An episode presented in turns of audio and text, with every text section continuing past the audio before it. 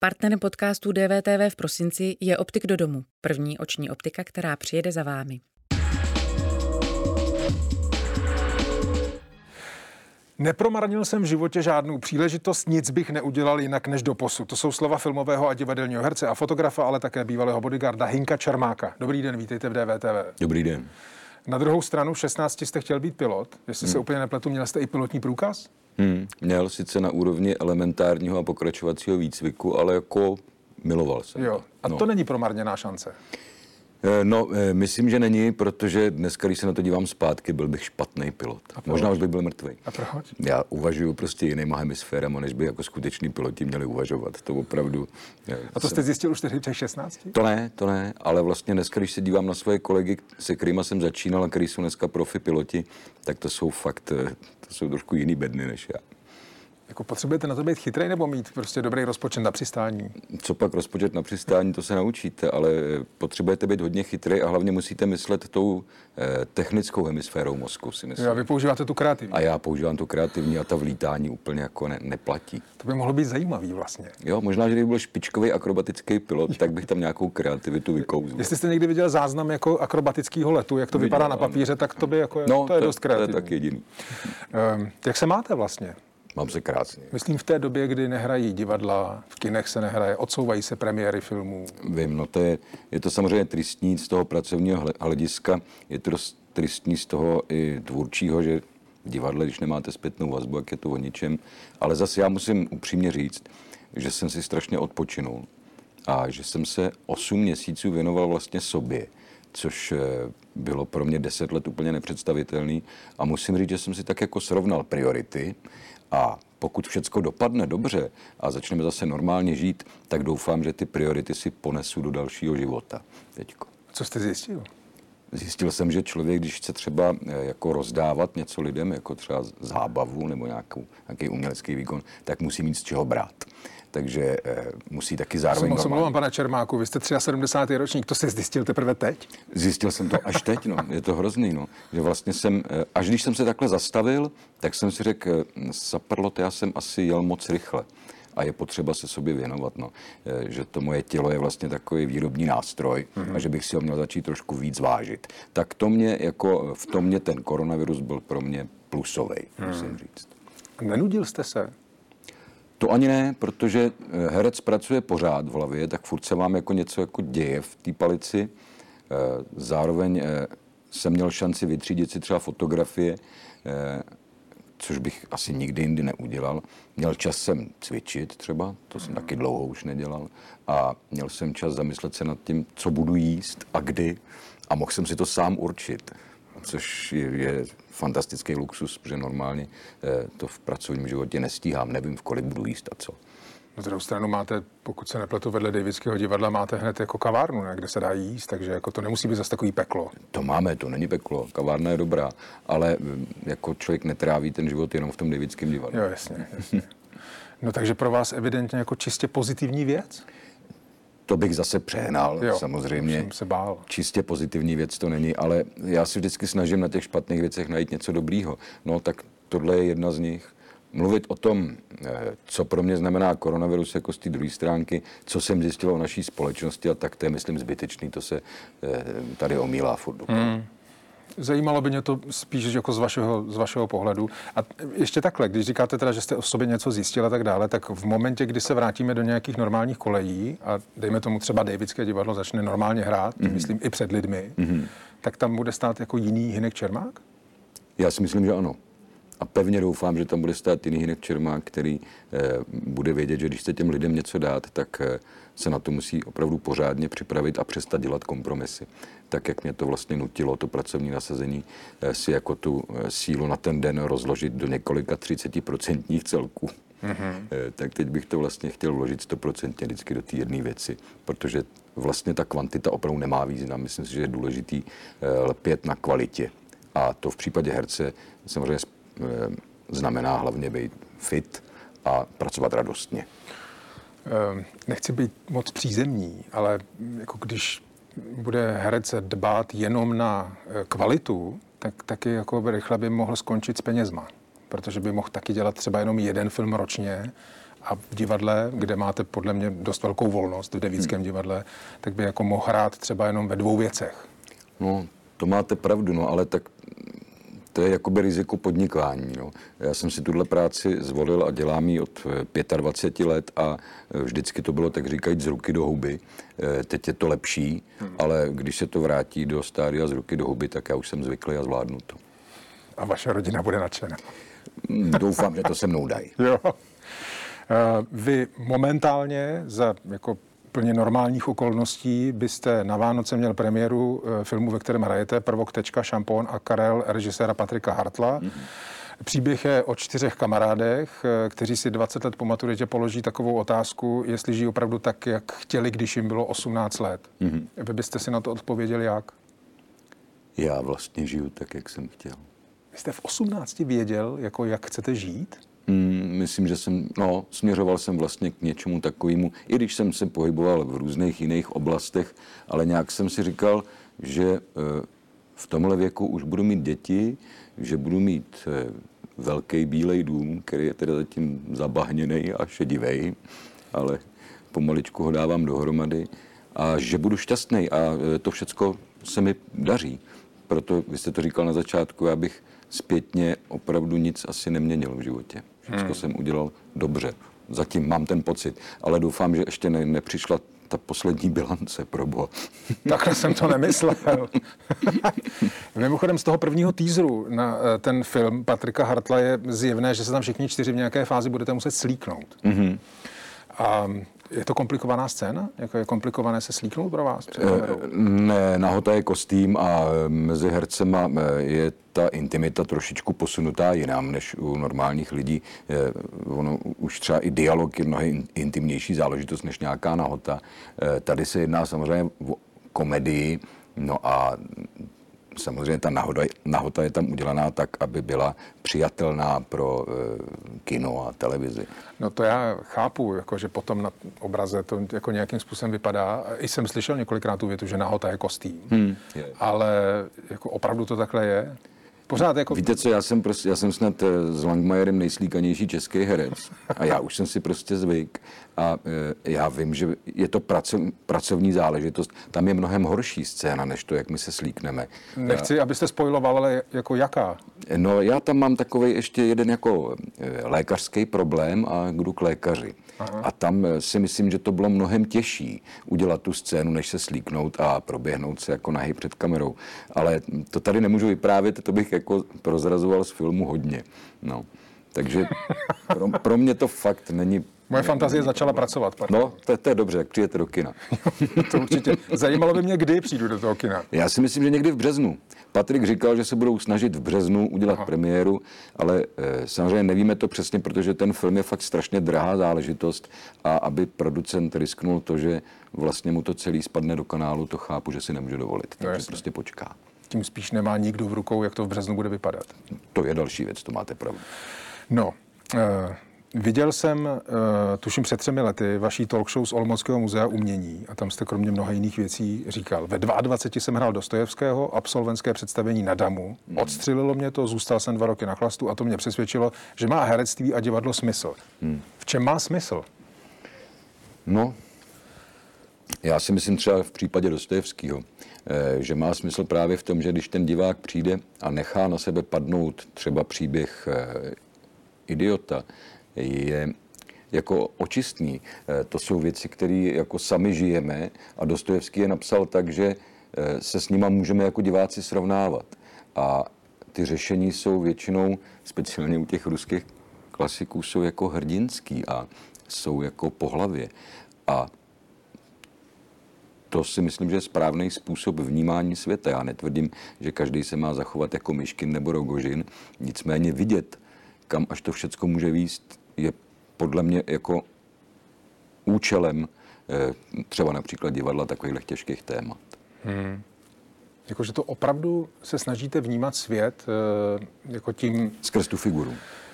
Eh, jasně, ale teď jste, pokud se nepletu, říkal vlastně něco, jako že vlastně eh, skrz ta velká ruská dramata, kde jako ty hlavní jako spíš hrdinové vlastně hmm. to eh, vidí jako spíš po hlavě, že vlastně ty situace neřeší moc jako... Žádné kompromisy. Tak, ano, kompromisy, ano. ale prostě černá, bílá ano, a hotovo. Ano, ano. A tohle to je vám blízké, takovéhle vidění světa?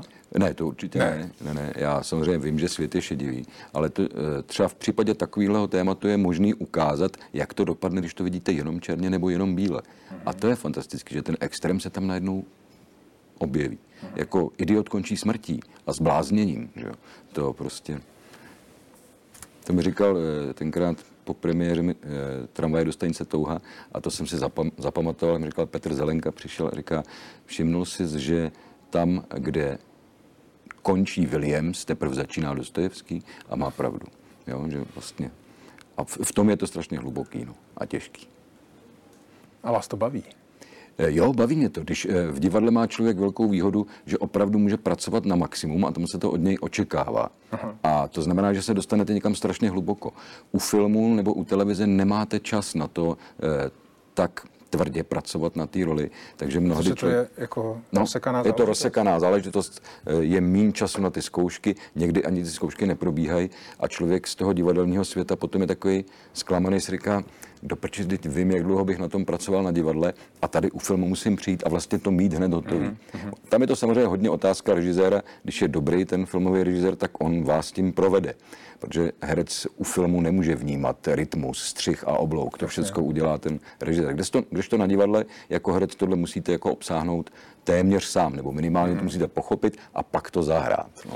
No ale zase na druhou stranu, a to mám teda vyčteno z jiných vašich rozhovorů, že jako vy se na divadle do té role prostě jste ochoten nebo schopen ponořit hodně hluboko, že to prostě jako ve vás nějakým způsobem potom je schopno i zůstat prostě nějakou dobu.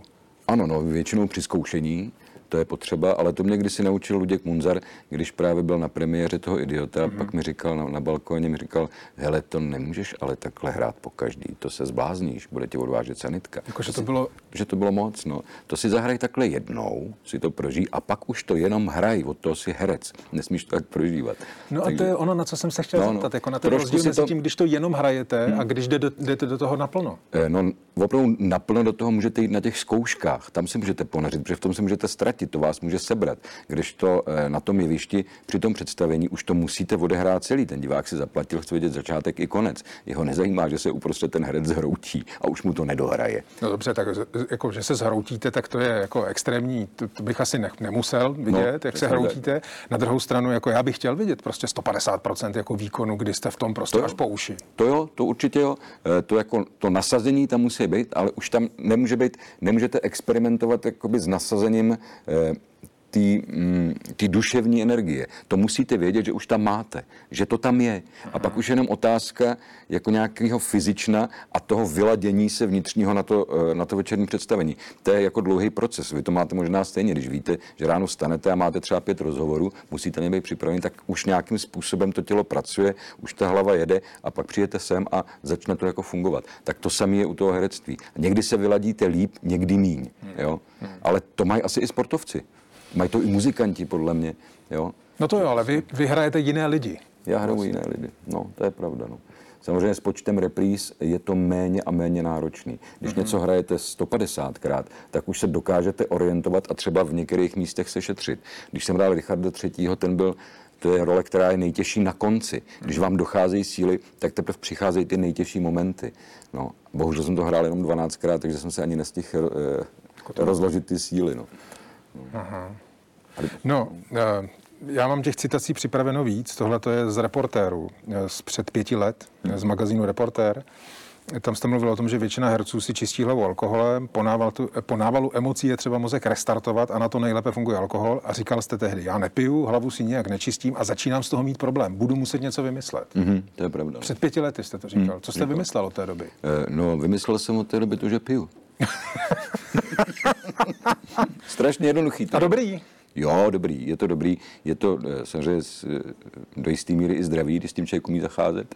Myslím, že to, no, psychicky to působí dobře. No a eh, v našem věku už se má třeba pít červený víno, říkají. Tak jsem to zkusil. Dobrý. Jo? Jo. Ještě pořád nepijete pivo? Jo, piju i to Jo. pivo občas. Všechno, všechno se mi hroutí jako z toho, co jsem Já vím, no. Ono totiž kolikrát je tam napsáno něco, co dávno není pravda, nebo Jasně, to je někdo to přeložil jinak. Mimochodem, eh, to je přece trošku jako riskantní záležitost, pokud jste víc eh, jako zapojený prostě na divadle, kde to asi možná na vás dolehá víc, než jako když hmm. točíte filmovou roli, hmm. tak jako ten alkohol může být trošku jako nebezpečná záležitost, ne? No, může, no, nesmíte se prostě opíjet, no. Protože eh, ono... Někde jsem vás četl, jak jste říkal, jako nehraju dobře, když mám kocovinu. No, to nejde. Jo. Jako přijít na zkoušku s kocovinou, to, to by nemělo smysl ani zkoušet. A odehrát představení, to je jako kdyby fotbalista s kocovinou šel hrát jako zápas. To hmm. nejde. To, to, no, to vůbec není možný. Jako, aby se člověk jako odpálil, tak by musel vědět, že má potom týden volno. Jo. Jasně. Já když se opiju, tak mě patrně bude špatně 14 dní už. Já nevím. Věk, no. No. Takže to radši ani neskouším. A to znamená, že vlastně bez toho úplného ponoření do té role, jako kdy vás to prostě nějak zaplaví, tak to, tak to už umíte takhle dělat. Eh, Potom, když už je to naskoušený, tak ano. Jo. Někdy mě to samozřejmě překvapí, samotné představení, že se dostanu někam hloubš. Jo, ale to je vždycky z reakcí třeba kolegů.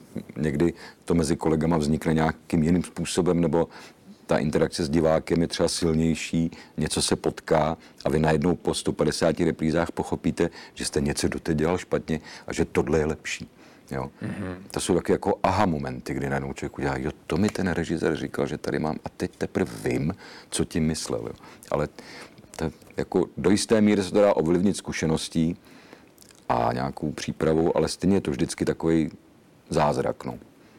Hmm. Takhle nějak bych to nazval, protože to předem jako nevymyslíte. No. A ten zázrak, eh, vy si ho všimnete samozřejmě, mm-hmm. že tušíte, co se děje v tu chvíli a kolegové si toho všimnou? Ano, všimnu. A nejhorší na těch zázracích je to, že vy máte pocit, že to je geniální zázrak a pak se dozvíte, že jste byl úplně mimo mísu. Jo, Přijdete do šatny a kolega vám řekne, prosím tě, co jsi to tam dělal? Řekne, no, to přece bylo geniální, jako to teda nebylo. Příště nám to mimo. předem aspoň. No, příště nám to řekne, no, takže to je tak. No. Tak ještě jednou magazín Reportér. Eh, Mluvil jste o tom, že se herec pohybuje po světě s obnaženými nervy, aby byl schopen vstřebávat emoce jiných lidí a pak měl z čeho vybírat. A říkal jste, když hrajete zabijáka, neznamená to, že musíte umět vraždit, ale musíte pochopit pohnutky, které ho k tomu vedou. A ty obnažené nervy si mám představit jak? no, Jako to tak opravdu je? No, je to tak, no. E, Já, ono to tak nevypadá, ale já jsem třeba poměrně citlivý člověk, speciálně třeba na situace, které jsou krizové nebo nespravedlivé a tak. A, e, Pardon, můžete mi uvést příklad?